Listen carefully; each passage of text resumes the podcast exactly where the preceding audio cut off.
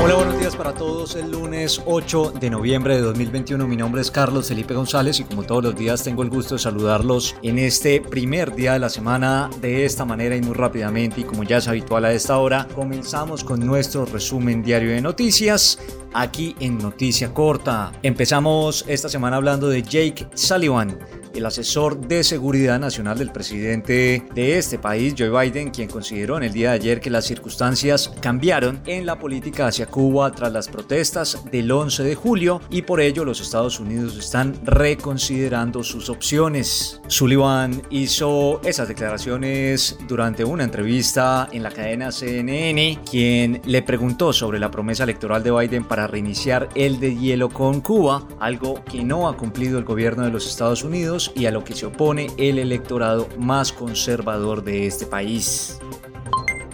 Seguimos con información de los Estados Unidos porque las autoridades de Houston, en Texas, están investigando qué fue lo que exactamente provocó la avalancha en medio de un concierto el viernes pasado en la noche del rapero Travis Scott, en el que al menos ocho personas murieron y decenas se quedaron atrapadas sin poder moverse ni respirar. Una de las hipótesis que están trabajando las autoridades se trata de la posibilidad de que alguien empezar a inyectar drogas a los otros espectadores, una teoría que ha estado circulando por las redes sociales y que mencionó en este fin de semana el jefe de policía de Houston, Troy Finner, durante una rueda de prensa después de lo ocurrido. Y en Chile, cinco candidatos presidenciales considerados contacto estrecho del abanderado de izquierdas Gabriel Boric, que dio positivo por la variante Delta del COVID-19, retomaron su campaña en el terreno del próximo martes cuando, luego de obtener resultados negativos, puedan volver a actuar en política. La información se dio a conocer la noche del pasado sábado a través de las redes sociales, donde los candidatos aseguraron que volverán definitivamente a sus actividades de cara a los comicios generales del día 21 de noviembre, acabando con la incertidumbre de posibles contagios. Y ahora, y ahora deportes, en Noticia Corta.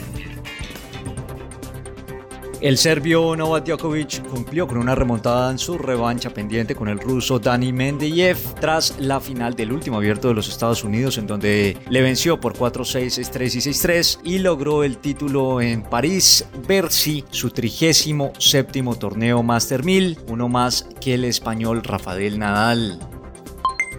Y el delantero de Colombia, Radamel Falcao García, se retiró en el último partido del día sábado frente al Real Madrid, aquejando algunas molestias en su aductor y se encuentra a la espera de pasar unas pruebas médicas en el día de hoy para conocer si podrá viajar o no con la selección Colombia, según informó el club madrileño. Falcao empezó en el banquillo de suplentes el partido contra el Real Madrid, salió a la cancha a los 68 minutos y 12 después se retiró lesionado, eso sí, después de haber marcado el gol de su equipo. Esa es toda la información por ahora. Nosotros los invitamos a que ingresen a nuestra página de internet www.noticiacorta.com para que puedan estar informados de todo lo que pasa en el mundo a cualquier hora y desde cualquier lugar, por supuesto al mejor estilo de noticia corta de manera clara, corta y sencilla. Les deseamos a todos feliz inicio de semana.